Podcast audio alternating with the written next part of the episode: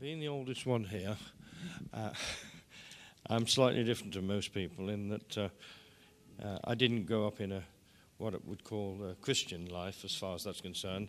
Uh, for over 55 years, I never went to church apart from the usual, the births and marriages and deaths of people in our family.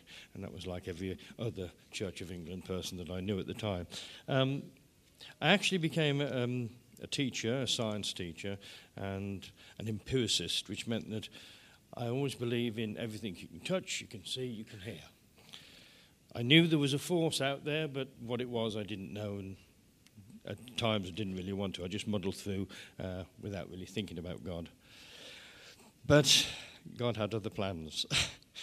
um, my big encounter with him was a bit like, and people keep calling it the road to Damascus experience. It was a road to Damascus, but it was the M40.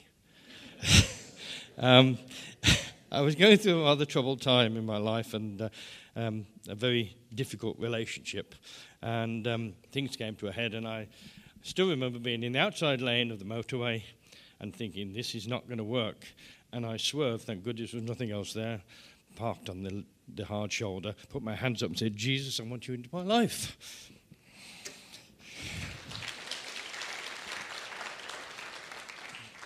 And guess what?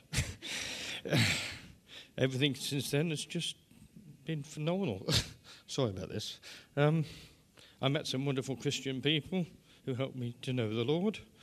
I joined Welford Church, became involved and very, very, very involved with it, loved it, became confirmed, went to conferences, went to New Wine, and tremendous experiences with the Holy Spirit that realistically, I mean, I had to write them down because I couldn't believe half of them.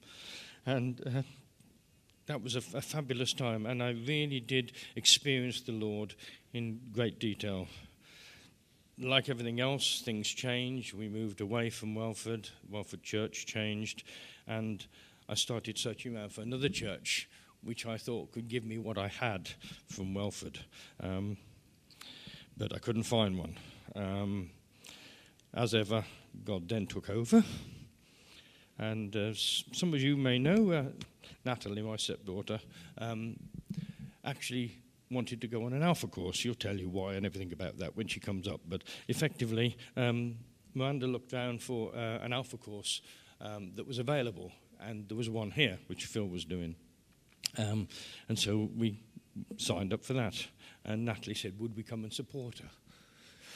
And we both thought that's what we came for. but little did we know, because um, very shortly afterwards, my faith was revived. I again had experiences with the Holy Spirit, which were fantastic.